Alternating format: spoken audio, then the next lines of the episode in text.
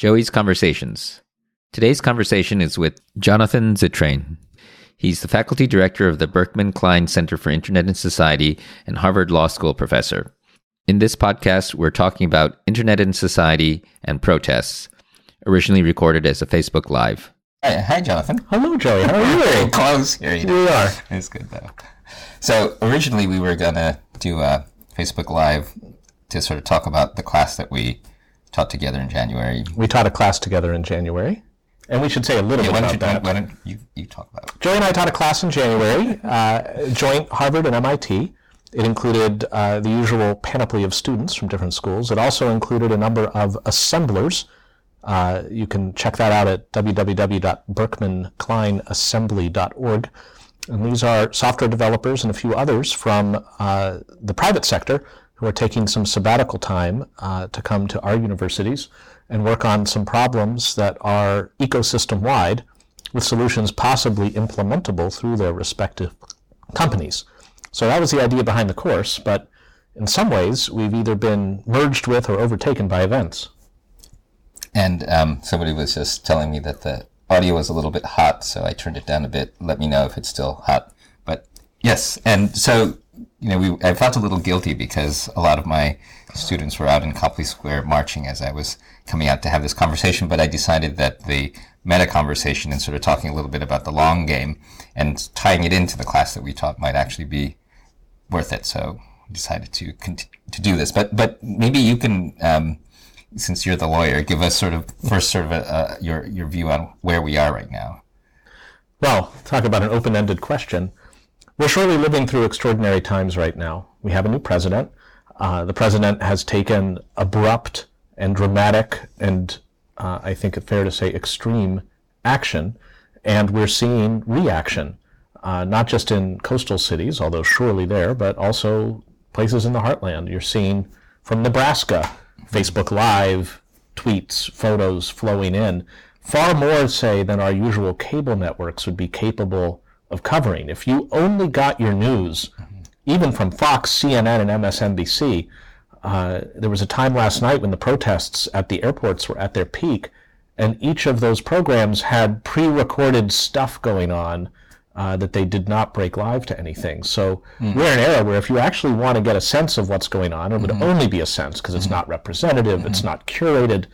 Uh, you're going to find it through another set of gatekeepers like Facebook, Twitter, that kind of thing. which was a, a big part of our um, conversation in the class. But but but but but I wanted to. I mean, one of the things that was neat about the class is we had you know cryptographers and computer scientists talking to lawyers, and I think one of the uh, ahas was that a lot of engineers think that the law is like geometry, that it exists and um, it's like the laws of nature. You sort of figure it out and you calculate the outcome. And in fact, you find out that laws are made and changed and they conflict and sometimes you follow them and sometimes you don't.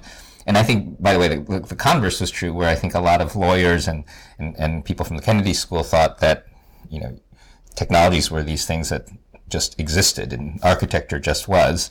But it turns out it's like Legos more than like dollhouses. And and in this particular case, you know, I think what's interesting. I mean, whether you're talking about how the the whole elector thing with the Hamilton electors and you know what is the what what is legal and what is not is state law versus federal and right now when you have this executive order and then you have you know people arguing that it's illegal and I think what's really interesting is sort of this um, what's actually happening right and so how, how do protests tie into the interpretation of law and, and how does law play out because at the end it seems like especially when you have conflicts between the different arms of government and, and federal and state. I mean, like, for instance, the, the, the, just the basic question of is this executive order legal or not? I mean, for sort of lay people like you did in the class, can you play out how that gets figured out? I'm not going to ask you to opine, but maybe you, maybe you can if you have an opinion. Well, I can certainly share thoughts in, in progress. First, it's maybe worth noticing that oftentimes we all are creatures of habit, and technology uh, like the root from which it is derived, technique, is a way of taking a habit and making it automatic, embedding it in technology so that the tech does the habit instead of a human having to do it. And in the first instance, those are very predictable habits. So technology can be predictable for a time once we've taken a habit we already like and, and reified it, embedded it uh, in technique. And the same thing is true with law. That if every time the law had bearing on something, it was a new corner case of first impression and nobody knew it was going to happen, it wouldn't be predictable, it wouldn't be calculable. And I think we've lived through a bit of an era. As much as we talk about disruption in the past few years, there has been also some measure of predictability. We've gotten a technology, we've gotten used to it, and we've used it a certain way, and ditto for the law. There's a lot actually of kind of dark matter in American constitutional law mm-hmm. that has been dormant for 10, 15, 20 years, maybe going back, say, to protests around the Vietnam War uh, or around uh, President Nixon and his challenges to the constitutional order.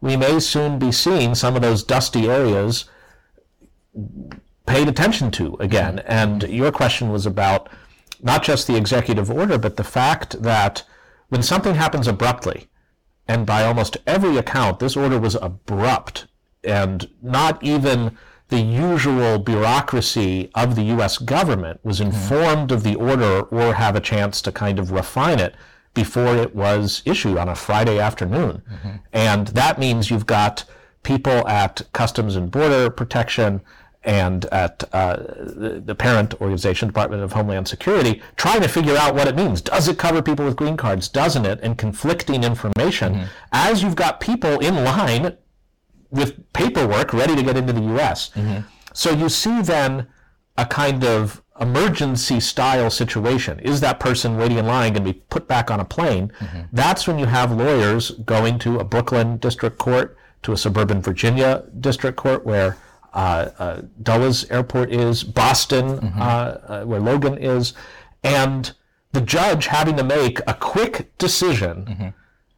just about do I freeze the status quo? Do I try to make it so people aren't sent back? Mm-hmm. These judges appear to have consistently, Seattle, Boston, Brooklyn, Virginia, each of them said, wait a minute, we need to take stock. And as a result, they've ordered the U.S. government mm-hmm. not to be deporting people already uh, there with otherwise valid papers competing with the judiciary. Mm-hmm.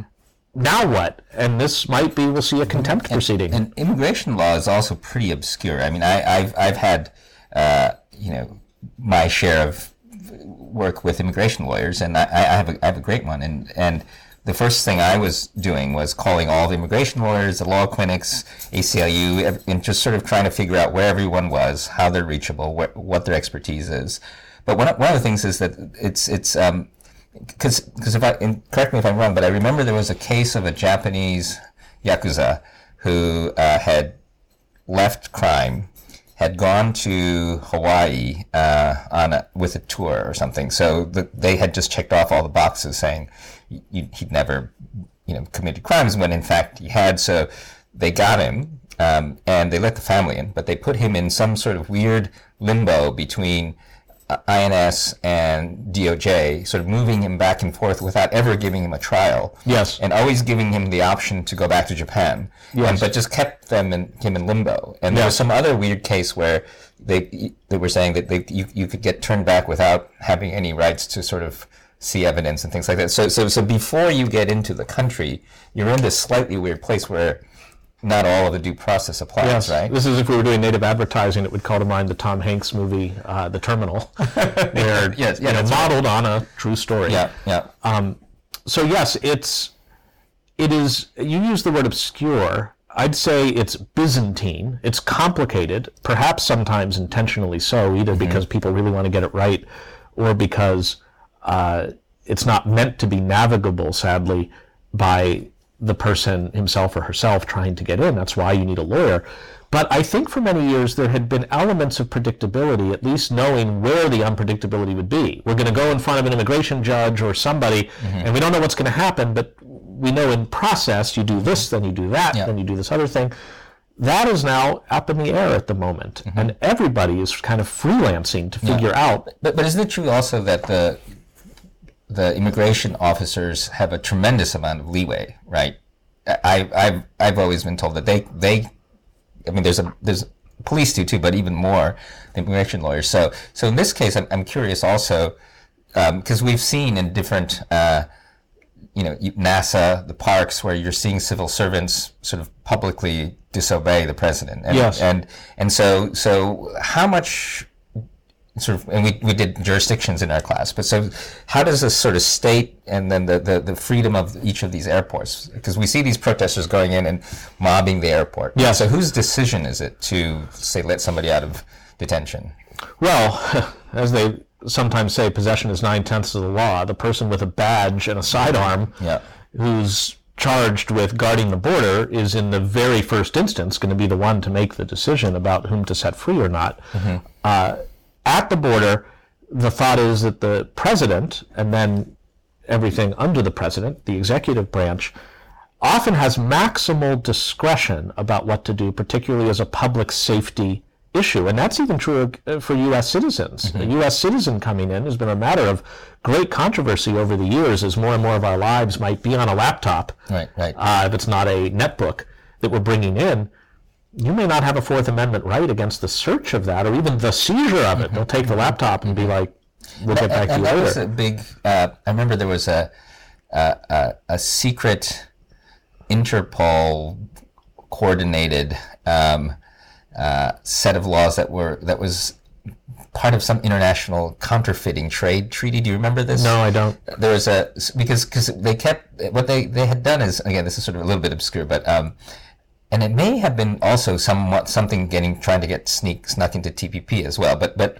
these international treaties where the different governments have the, the sort of under the auspices of national security negotiate these laws in private and I remember that they were released very last minute, and then somebody leaked them, and we, we sort of hmm. cracked down on them. But but it had things like you know you could search people's hard disks and all these different things, and you, Yes. and this lobbying. And, and what's what's weird about the international law, and it, this applies to a lot of these transit situations, I think, is that um, they can be negotiated in secrecy, much more than say a, a law that would apply um, in the courts inside of. Well, pretty much any trade treaty, you know, until they're ready to unveil it. Look, everybody, it's the TPP. Yeah. Short of leaked drafts, it may be hard to know what's in it, whether it's about immigration or intellectual property or tariffs or whatever it might be. Uh, in the American legal context, there is a lot of elaborated law around the kind of process people are due should they manage to get onto American soil. That's one reason why uh, in preventing mass migration, sometimes the U.S. government has done what it can to prevent people from getting to U.S. soil, or even held people on Guantanamo Mm-hmm. Right. as a way of avoiding. And, uh, and that's that- why we have Guantanamo, right? well, that's a Part of a whole conversation about uh, Guantanamo. But uh, I think for these purposes, the idea is people should know what the process is and what the rules are going to be. Mm-hmm. If you have valid paperwork to get it, in this case, you might be a green card, card holder, a permanent resident, mm-hmm. for which there's a ton of process to which you are entitled. So the Supreme Court has held from a number of cases mm-hmm. in the 40s and 50s that if you're not given that process, you may have your rights infringed. The only question is like, okay, do I wave the card that says stop infringing my rights? That's where lawyers and judges can come in, and that's we've already seen happening. Now, I think it's probably uh, strategically a good idea to uh, not immediately jump to this is a constitutional crisis. There is a little bit of a fog of confusion because of how abrupt everything is. If Customs and Border Patrol uh, protection isn't letting uh, members of Congress intervene to see people, and again, they're members of Congress aren't innately empowered to sort of walk past a, a guard, but you would think there's a lot of public representation in these protests Yep. uh, uh, made known through social media, I think are turning up the heat. Yep. And they're also, I think, implicitly letting judges know that if you should intervene and give that temporary restraining order, you're not going to be seen by the public mm-hmm. as bringing down the republic. And, and this is also an important thing, which is the U.S.'s common law, right? Which it, I think for some people, I mean, for instance, Japan is civil law. So civil law is more like geometry, where you have like a law that gets sort of pushed out, and common law is supposed to represent the the. Well- you, you, you explain. Uh, wearing a torts professor hat. Yeah. It's true that for many areas we inherited from the United Kingdom, from Great Britain, the common law tradition. But here, this is statute, this is treaty, this is constitutional law. So while there's plenty of interpretation that judges rightly must do, mm-hmm. There is text in a lot of instances that they're interpreting. There's Congress has passed some stuff, you know. But, so, for instance, in this case, I was reading one of the immigration um, lawyer blog posts, which I'll put in the comments if anyone's interested. Yes. But, but, but what was interesting is, sort of, for instance, Syrians cannot denounce their citizenship. Renounce? Renounce or renounce, sorry. And so they cannot un-Syrian. You can't themselves. be un-Syrian, yeah. and there are people who are born in Syria who can't give it up. Mm-hmm. And it's in the when I think it's in the ESTA um, part of the uh, the code. It says something like the U.S. doesn't necessarily care what the other country thinks. That we will follow the laws and sort of regulations of the U.S. But there's no code in the U.S for people like that. And so, mm-hmm. so it's a, it's a little bit gray when we talk about people with dual nationalities, or or they may have had some sort of citizenship that they can't renounce. So it puts them in a pickle because they've sworn their allegiance to America or to Canada, and they can't give away this thing. And so there's just this this uh, and, and and how the U.S. law interprets that. That gets kind of well, fuzzy, right? Of course, surely at any point Congress could, if it hasn't, and I should be very clear right now, as you can probably tell, I am not an immigration law professor. I do internet law, torts, and international law. Um, but Congress, if it hasn't, would be free to enact a statute that would say, for this particular class of people, they're allowed to be as if they are not, right, say, right. Syrian citizens if they can't shed it. Often the problem comes on the other side of the spectrum, where, for instance, there's a huge debate around uh, birthright citizenship. Mm-hmm. That if you're born on American soil, it doesn't matter right. your parents or anything, you are an American citizen. If we didn't have that, you would then have stateless people. People who were born in America, not given American citizenship, and possibly not a citizen of any mm-hmm. country. Mm-hmm. At which point, what do you do with them? They, they have no country they're affiliated with. So it's interesting to see the other side of the spectrum of right, right. a citizenship that they can't renounce. Mm-hmm. And, and, and, and talking about the protests, so and how we change laws. So, so you said, you know, if Congress decided, yes. Right, so how do you think? So, for, let's assume the protests continue, right? And let's assume uh, we start to rattle up Congress. What what would be of now place civics professor? How, what what's the next step? Do you think? And so there's a 90 day uh, yeah. executive order? What what would normally happen? Well, there's a, a, few things, and it's funny to have a little bit of whiplash going from a Congress that good, good name. yeah, thank you. Uh, going from he, he wrote a book called Whiplash, which if you're watching this, you probably know that. But by Joey's book, and it's Creative Commons, is it not? No, sorry, it's not Creative Commons. Sure, you're the former CEO of Creative Commons, and it's not Creative Commons. Unfortunately, no. Shame I, on Joey. Yeah. Um, okay, well, that was native advertising gone horribly awry. Um, the original question, though, was whiplash because Congress goes by its own accounts to being uh, from being completely gridlocked, barely even able to pass an appropriations bill, which you need to kind of keep the water running and the lights on to suddenly, because it's a consistent party, Republican in the House, in the Senate, and now in the presidency, to the skids are greased, we're going to pass a whole bunch of stuff. And uh, there's not just the question of statutes, which uh, in the Senate there still exists the filibuster. Democratic senators are figuring out when they want to pull that lever and filibuster something. Um, should it remain, it's it's possible that Republicans could try to remove it even for uh, just plain old law. But uh, there's another form of leverage, or, or uh, multiple forms of leverage, that Congress could have if it wanted. One is exercising its oversight authority. It has subpoena power. It can ask for documents. It can call people to testify. It can really turn up the heat on the executive branch, as we saw when the executive branch was uh, uh, run by Democrats and the Congress run by Republicans, that's exactly what you saw in the oversight committees. Mm-hmm. They're really going after people um, day in, day out. That function has not yet been exercised. It's a new Congress, it's a new presidency, but you can imagine, for obvious reasons, there's not a huge appetite to do that. So a lot of the things that people have been um, nervous about having to do with Trump's conflicts of interests, his uh, refusal to release his tax returns, all that kind of stuff, questions about the emoluments mm-hmm. clauses. Mm-hmm. normally Congress would be, through its subpoena power and investigative power, able to push on that and potentially, right, lurking in the background is the impeachment power, which is supposed to be the ultimate remedy if the president is way out of line. All of those things have been generally off the table.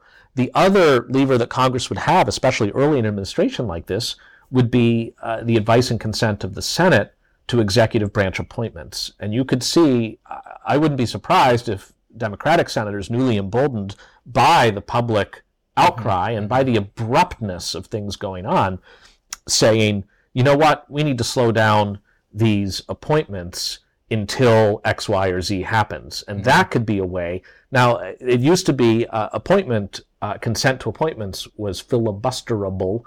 No longer. The Democrats actually removed that.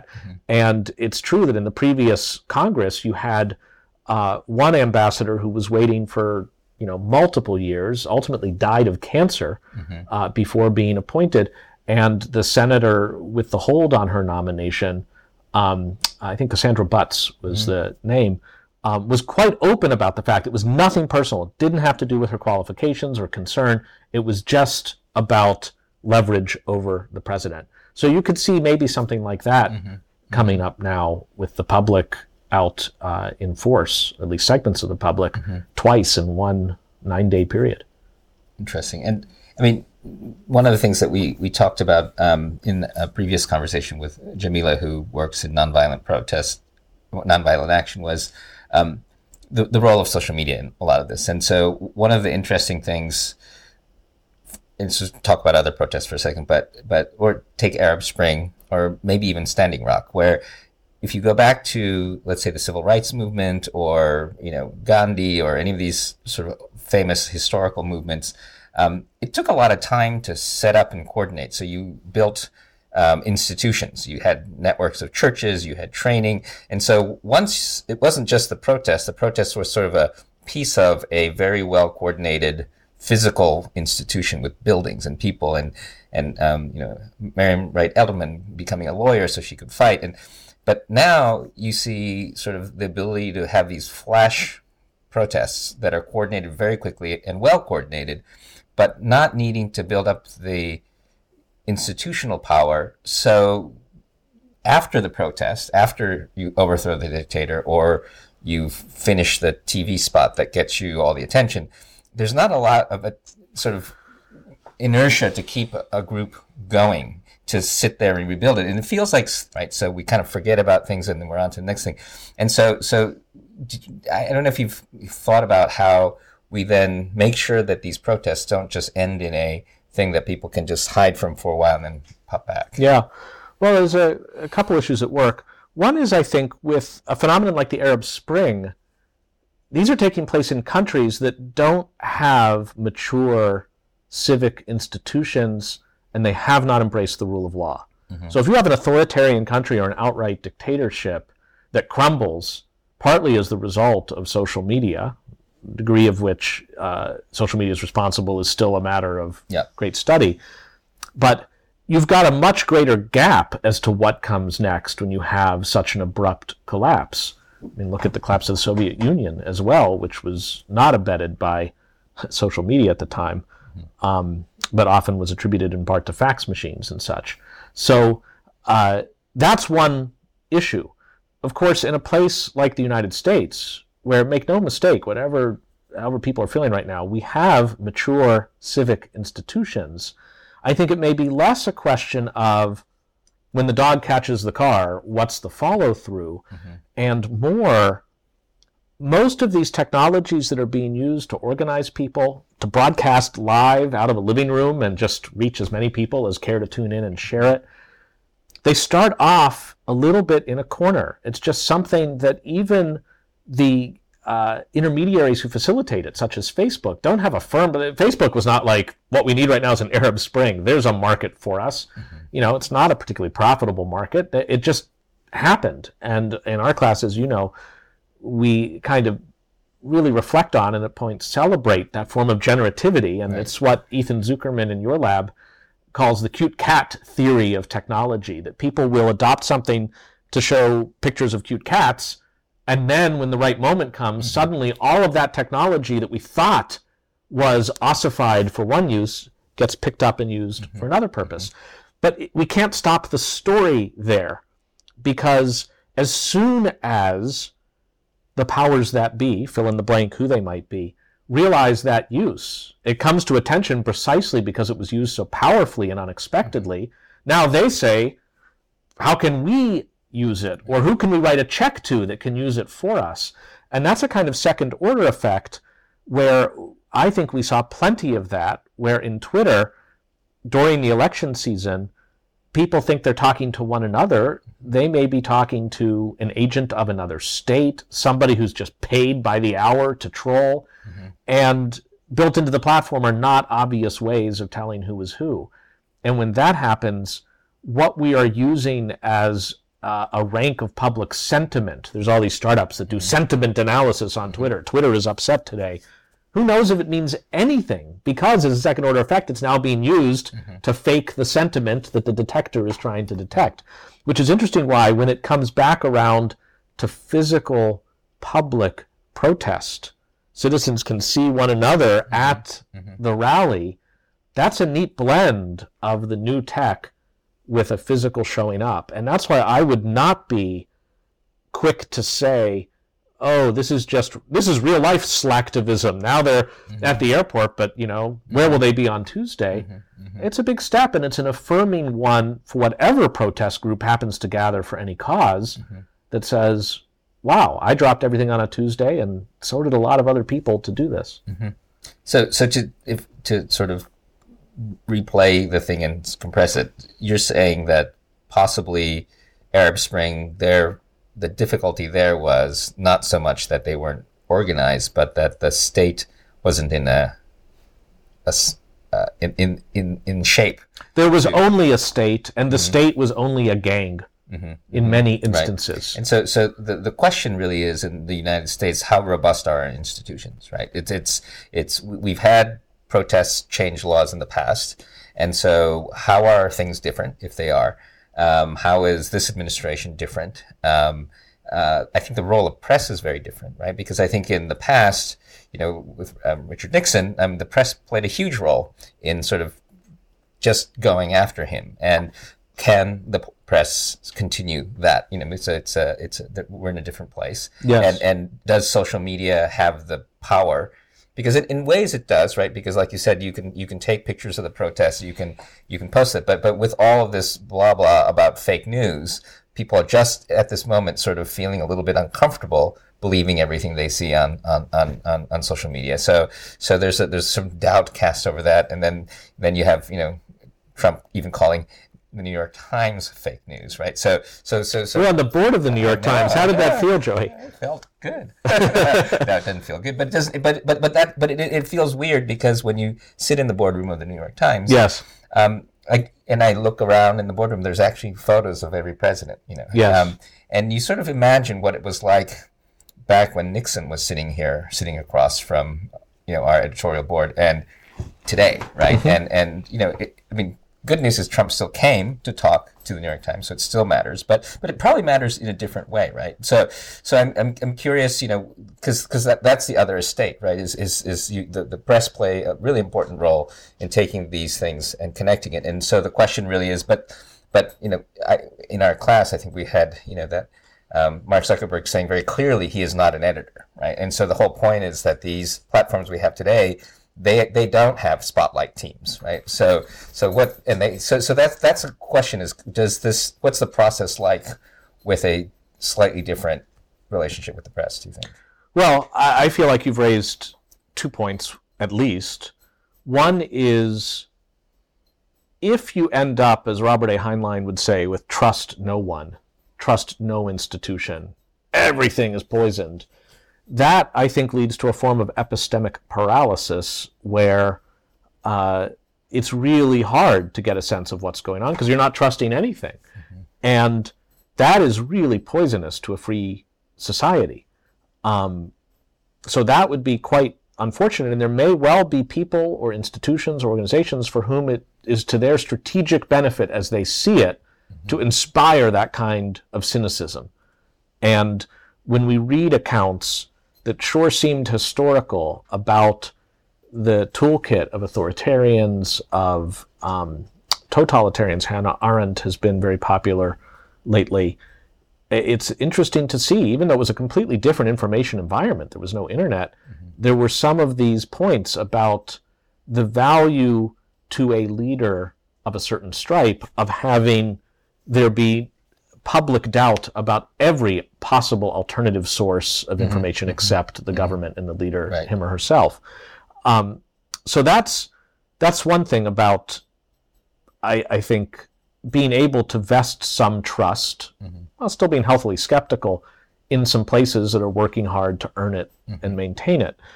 Um, the, there's another issue though that you raised, which has to do with you mentioned Mark Zuckerberg says Facebook is not a publisher. Facebook is just a technology. It's mm-hmm. a technology company. It's a platform.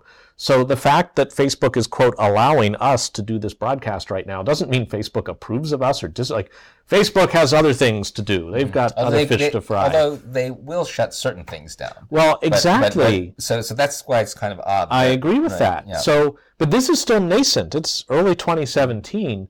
To the extent that these things have power, way, you'll get shut down more quickly by broadcasting in parallel to YouTube than what we say probably. But anyway, that's in the terms of service. Yeah, we can't do this unfortunately. Really? Yeah. You can't broadcast to YouTube. If you and... broadcast to Facebook, you can't broadcast anywhere else the same stream. Because it's wasting bits or something, or obviously because they want exclusive lock on the. Yeah, Thanks, but, but, Facebook. But, but I did call them, and I'm, we're allowed to broadcast to two different Facebook pages. That's allowed. Well, that's a relief. but, but but but but this is well, the thing, right? So, I mean, it's, a, it's the architecture is focused on right. different algorithms. So when Facebook was about primarily cute cats, and let's be clear, people are still using it primarily for that in large large measure.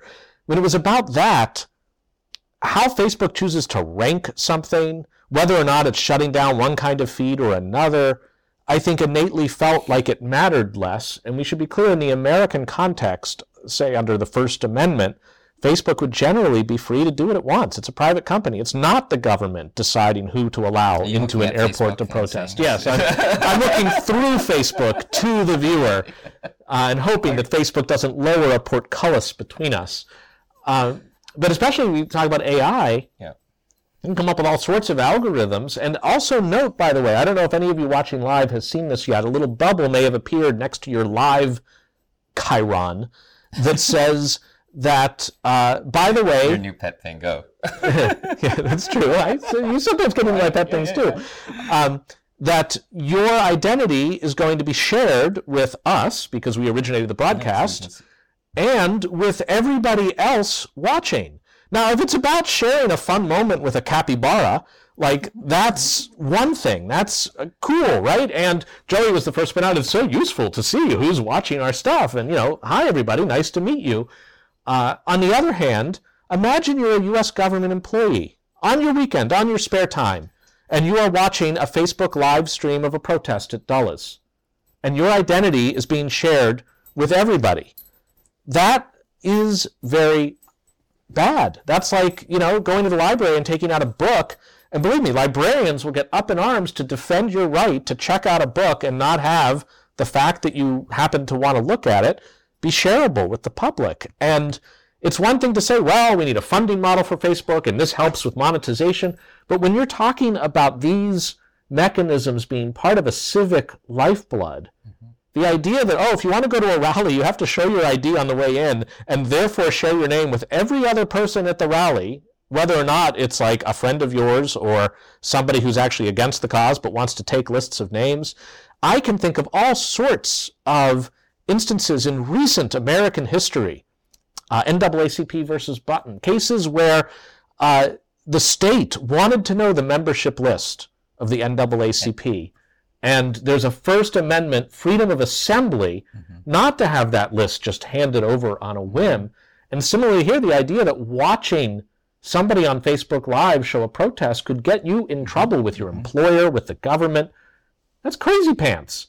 Now, Facebook hasn't thought about this one way or the other, and they're kind of just, you know, hiding under a table waiting for it to go away. There's actually a, a, an incident I remember during the Iranian um, protests during the election, And I think Facebook changed the privacy settings so that suddenly you could see people's friends or something like that. Yes. And that suddenly put a lot of these protesters at risk and they, they quickly, I think, reverted. And then there, I think there was a, I think that's that was the time, but there was basically a privacy change that, that changed a bunch of things. And then there's also the more um, brute force one, which is uh, my friend Bassel, who we are afraid is now dead.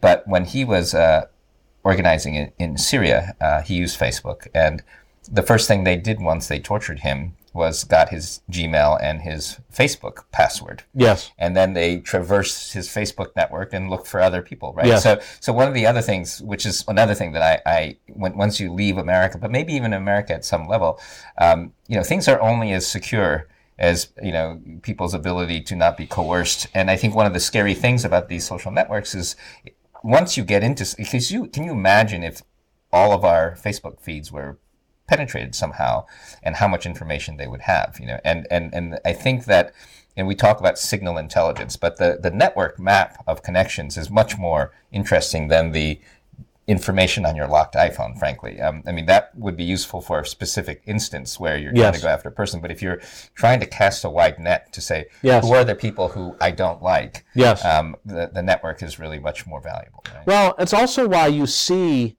uh, for cases where there's lives at stake and such, I can see it being hard to demand that Facebook conform its general services to be, you know, penetration proof or helpful there. Mm-hmm. Facebook may be entitled to say, like, look, that's not what we're for. If you want to try to use us for that, it's at your own risk. And you can even see new applications being made available so long as app stores are not themselves regulated. That's another story because they are being regulated uh, in places like China. But uh, you can see open whisper systems come about and say, all right, here's Signal. Hey, everybody, let's use Signal. Let's use WhatsApp, whatever it might be, branch of uh, Facebook. Sorry.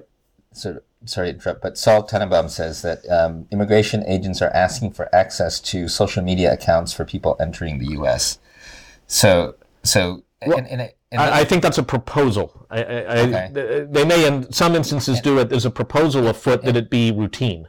I see. But it's just a proposal. and, and this, this, this now we'll get back to a little bit something from the class, I think, where, again, in immigration you have one set of rules, but I think there was a case, right? Or I, I, I, I'm trying to remember where, where I saw this online, but basically saying that uh, uh, an officer might ask you your password to unlock a phone, but you're currently not required to give that password. Is that true? Okay, let's go. Let's talk about that real quick. Um, suppose uh, you've encrypted something. Maybe it's your iPhone, and they've got the iPhone, and they want to get into it, and you don't want to cough up the password. There have been questions over the years about whether, with process, the government gets a warrant, they have probable cause, they've done all the paperwork. Can they compel you on pain of jail for contempt if you should refuse to give up that password?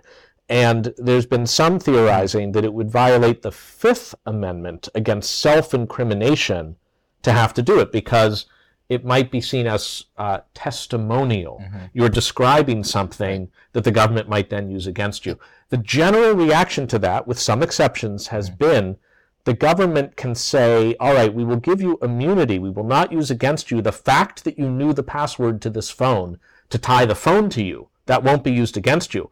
But the contents of the phone are not coming from you, they're coming from the phone. So now you have to give up the password. And I remember now there was a, I think a particular case where there was a raid on a house, I think it was, and the officers asked everyone for their phones and their passwords or something like Yes. that, and and that became the the, the but but but but it it does sort of bring up this sort of meta point, which again gets into some of the um, uh, conversations and sort of theorizing we had um, in our class, which is when you have a real live cryptographer in front of you, you can actually design things that are very clever, like that you can't unlock it yourself except on Fridays at 3 p.m., or that if something happens, you can't do this. Or you can put in, you can have two passwords the password to get to your stuff and the password that's a distress call that wipes out most of the sensitive oh. stuff and just presents some cats. And yeah, it's a cat account. Yeah. Yeah. And and so so the, the interesting thing is there's the law, but once you sort of start to understand where the law is going to be, you can also create tech technologies that make the law somewhat So long as the law is calculable and consistent, that's right. So the law may not be how you like it to be, but if it is public and you know what it is, and it tends to say, we, we talked about this in the context of all things in copyright on inducement theory. When the Grokster case came down from the US Supreme Court about 10 years uh, the makers of Grokster could be in trouble because their software was encouraging people, inducing people to infringe copyright. So shame on you, Grokster. Um, a number of lawyers wrote up documents that said, we've parsed the Supreme Court opinion. If you want to write software to allow peer-to-peer sharing, here's how to do it and release it without being in legal jeopardy under the Grokster opinion. Mm-hmm. But that requires the rule of law. It mm-hmm. requires, all right, Supreme Court said, here's the boundary, here's what, Right. you know. and, and and and it's one thing if you are, you know, have the Harvard Law Clinic behind you and you're taking a case to a federal court. It's a completely other thing when you're at some airport or you're being pulled over by a policeman and there's all these videos you see where they say somebody says, "Well, I know my rights," and the cop says, "Yeah, whatever," right? And and Yeah. so I mean, I'm, I'm and I don't want to sound negative to policemen. There are great policemen out there, but but when in the moment, like you were said, you know, it, there's there's a lot of stuff where the law doesn't really Well, seem to matter. I mean, in a country that is mature in its embrace of the rule of law, generally everybody benefits when he or she knows these are these are the rules of the road. Mm-hmm. The police officer is like, just tell me what I can do or what I can't do, Right. and where I have discretion, try not to second guess me too mm-hmm. much because mm-hmm. it's an exigent situation. It's you never know if somebody's armed, all that kind of stuff. But it's where the rules might be intentionally left unclear. Yeah. This is where Kafka or, starts or, or writing. when they're yeah. in conflict, right? Because I, I, as a photographer, I remember for Yes. a whole Still going on. yeah, where you, you have the right to take photographs, but you're harassed Yes. by security guards and law enforcement, and and it's, Yes. it's a weird, you know, and, and you can sit there, and I remember carrying around this card, but still, not, Yes. you know, not sure I would want to play that card. Yes. And there's an important point to make technology and law and say which are we going to be trusting the most. And often the answers are, I don't trust those shifty lawyers. I want encryption that's bulletproof and I'm going to learn how to use it and then boom, I'm done. You can't you can't get to this stuff. And I think there's certainly a role for technology to play to keep certain balance maintained on the ground, but I think that too quickly gives up on the rule of law. It's really hard if our last redoubt, it's like saying, well, I've got a bunker and I've got food and my own water supply, so I'm, mm-hmm. I'm good. Mm-hmm. It's like, well, you know, let's not give up on the municipal water supply. Let's not mm-hmm. give up on the idea of a functioning society. And technology can help keep the traffic, uh, in this case, the government traffic, within the lanes that are roughly agreed upon. Um, and the ability of people to document encounters with the authorities, which has been a matter of some controversy, I think, you know, with exceptions, there's been a sense even among the authorities that it can be quite helpful for them mm-hmm. to have a recording mm-hmm. and to then Although there's a second order effect of maybe now they don't want to go into situations where they may have to make tough decisions, and those areas may be under policed now. And certainly, if people know they're being filmed, they may act a lot differently. Maybe if their goal is to provoke on either side, now the camera will uh, maybe produce that more. This is all, in part, um, terra incognito for us as a society, and uh, this gets back. We've we've let Facebook off the hook too easily.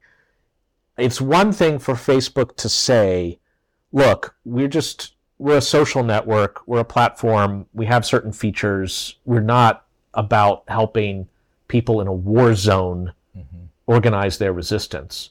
But when you see hundreds of thousands of people actually using it for purposes that have a civic political piece to it, I think it is vital for Facebook not just to say, if somebody wants a feed taken down, that's a customer service issue. Please click here to say, I don't like this. Right, and if enough people click it, maybe in some obscure way it will be taken down. Mm-hmm. That just, that does not seem the right way to run this kind of thing. and, it, and it's an older case, but I remember when um, there were all of these documented police brutality cases against um, Egyptian um, police, and all of this was documented on YouTube. Yes. And somebody did a copyright violation claim, and they all disappeared from all the blogs because they're embedded. And, and, and, again, using things like copyright to go after, and probably a fake copyright. Well, DMCA that, right? takedowns are surely their own story, and you can look at that either way. For any given takedown that may not have merit, it may be a lot to ask of a Facebook or a Google, whoever's right. the target of the takedown notice, Bing, to be able to evaluate it in this full yeah. way. On the other hand, that regime is what gave those platforms license to set it and forget it. We mm-hmm. didn't have to navigate any right. maze to start broadcasting. And, and, this gets to your cat thing, right? As yeah. long as we're sharing cats, that's fine. But now, unless it's Garfield, it's you know copyright trademark problem. Or Mickey, and yeah. but but once once we start trying to use these platforms for mission critical, yes. civil civic reasons, I think we need to sort of say, is this tool that we're using the right tool? Well, I, I was going to say too that that opens up beautifully another point, which is it's not like these tools have to be run in a corporate model. Mm-hmm. For everything you can think of um, that is run by a corporation, it could be a so called collective hallucination free and open app with its own advantages and disadvantages, and, and vice versa. Wikipedia could have been edit your own Encarta and if Microsoft had been a little faster on, you know, retooling Encarta, people might get little Microsoft credits or something for doing an edit right. to an Encarta article, and then you'd feel like a chump mm-hmm. for starting Wikipedia. Uh, on the other hand, you could see, and there have been, Facebook implementations mm-hmm. that are mm-hmm. free and open, mm-hmm. which would then have implications for the kind of gatekeeping that intermediary could do and would do, for better or worse. And, and, and I think that's where, you know, if the market needs are I mean, and, and again, because if you're starting from a market need where a corporation is going to be most likely to fulfill that need, it makes sense for a for-profit to be that thing. I think that's right, but it also presumes that some corporation hired McKinsey and was like, "We've got a war chest. Mm-hmm. Where's a need? Let's fill it." Right if that were how it happened, you'd have Tiffany. Uh, well, well, or, well, well, I was so, so yeah. what, I, was going to say though was, but is if you look at the history of Unix, yes. or if you and Linux, or if you look at even Wikipedia, I mean, I think what happens is that sometimes the first phase is done for cats, so it's a, a corporate entity yes. doing it makes a lot of sense. Yes. But for instance, if you then suddenly Richard Stallman enters the picture and says, no, freedom is actually more important than the efficiency of corporations, and he's able to rally enough people around this idea to create free and open source software. And, and, and you look at like, you know, smartphones and then the Android. And, and so I think sometimes things do start out in the corporate world, but it's possible that the, that we again this is somewhat hopeful thinking but wishful thinking but you could imagine that if this became critical enough and there were enough people who wanted to participate because this gets into that, that diagram that we use with with that that um, Lessig did which where you have law and then you have norms you have markets and you have technology and you have people who participate in all these yes. things just like lawyers do pro bono work yes. the protests are doing sort of you know volunteer norms work you know there and, and now you have things like code for america and other things where people are actually thinking and, and, and the presidential innovation fellows jumping in and coding as part of their service right? yes so so you could imagine again wishful thinking but you could imagine that not just sort of you know the the kind of open source and f- free community but you could imagine sort of a more technology enhanced civics taking hold and saying, no, this is actually, in fact, the role of the government or the role of some other non commercial entity. And with the tools getting better, um, it's possible, I think, that, that you'll start to see some of these platforms becoming non commercial. Uh, absolutely possible. I guess I'd complicate it a little bit, I hope helpfully, because a lot of the stuff that we think of as these corporate behemoths started to fill the desperate need for cat photos that mm-hmm. a public is willing to pay either money or view ads next to it to see so you can monetize it. A lot of these things started without that in mind. I mean, Mark Zuckerberg started Facebook in a dorm room as just a thing to do. Mm-hmm. Google was started at Stanford explicitly as a non commercial search engine because it was part of a PhD program. And, you know, Larry and Sergey wanted to start it up. They published a paper in 1998 about Google precisely as non commercial. Then they face a fork on the road do you want to commercialize this? Can't blame them. Or do you want to well, keep it and non-commercial. it starts the minute you take the money, right? So, so Yes. for instance, I, I, I, I until recently was on the board of Mozilla, but Mozilla, because it was started as an open and nonprofit entity, and even though from a corporate entity a that had a browser? right, yeah, but, yeah, but yeah. you know Mitchell Baker and Mitch Kapor and Yes. the, the founders, they locked it open. And Yes. even though we created a corporation to do Firefox, it was wholly owned Yes. by a, a, a nonprofit. Yes. And and and we it's it's a, it's it's it you you can't and, and and Wikipedia is sort of the same way. There's they're very valuable entities that are locked in the public, right? Yes. And so so I think they're it's doable. And the question is, I mean, there are sort of anomalies, right? There aren't very very many of them, but it's possible that that as as uh, coding becomes easier Yes. and as society changes, I guess I would just want, if we're talking to would be founders out there, people hacking cool stuff, it's one thing to say to those folks, like, so what's your call? You're going to go the corporate route and take the money, or are you going to go the non commercial, free and open route? That, there are decision points like that, but there are also ways to say, well, yeah, I'm going to take the money, but don't be evil. Yeah, you know, to say I want to embed limits or Right. ethics And- in what and- I'm doing and commercially. That, um, Kickstarter is a great example. So I was an investor in Kickstarter. They said, "Oh, you know what? We're not going to go public. And if you want to go public and you want to make lots of money like that, we'll buy you out." And I'm still a shareholder. And they are. I growing- figured they'd do a Kickstarter for Kickstarter, a meta Kickstarter. Yes, Sorry. it is. It's actually probably time to wind up pretty soon anyway. A joke so bad it ended the broadcast.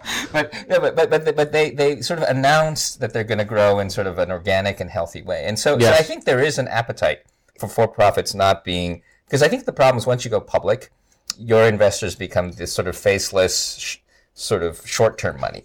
Yeah. And it, it and again, it, it does put pressure on your company in a, in, in, in a new way. Um, but but we're sort of at the the magic moment. I mean, do you? I think maybe we should end by talking a little bit about. So we've got all these kids out there just finished the protests. There's a lot of pressure. What's what's the long game, and what what should we now that people are getting home? I mean, we'll probably continue to protest. But, Yes. what's what from so- some from a sort of civics and law perspective? What should we be paying attention to? Probably two things. The first is uh, realizing that the question of identity, who am I, is not just I am the sum of my preferences and what I obtain. I am part of a community of a polity, maybe of more than one of each, and I have some role to play in it rather than outsourcing it to others who are professional polity people, i.e., mm-hmm. politicians. Mm-hmm. That that form of civic engagement really is, it's trite, but it's so true, vital in a democracy. An emergent democracy. We've got a little complacent, Yeah. uh, all of us. Mm-hmm. And that leads, to, I think, to my second point, too, which is a democracy benefits. The framers of the Constitution, I think, knew this, and many others since.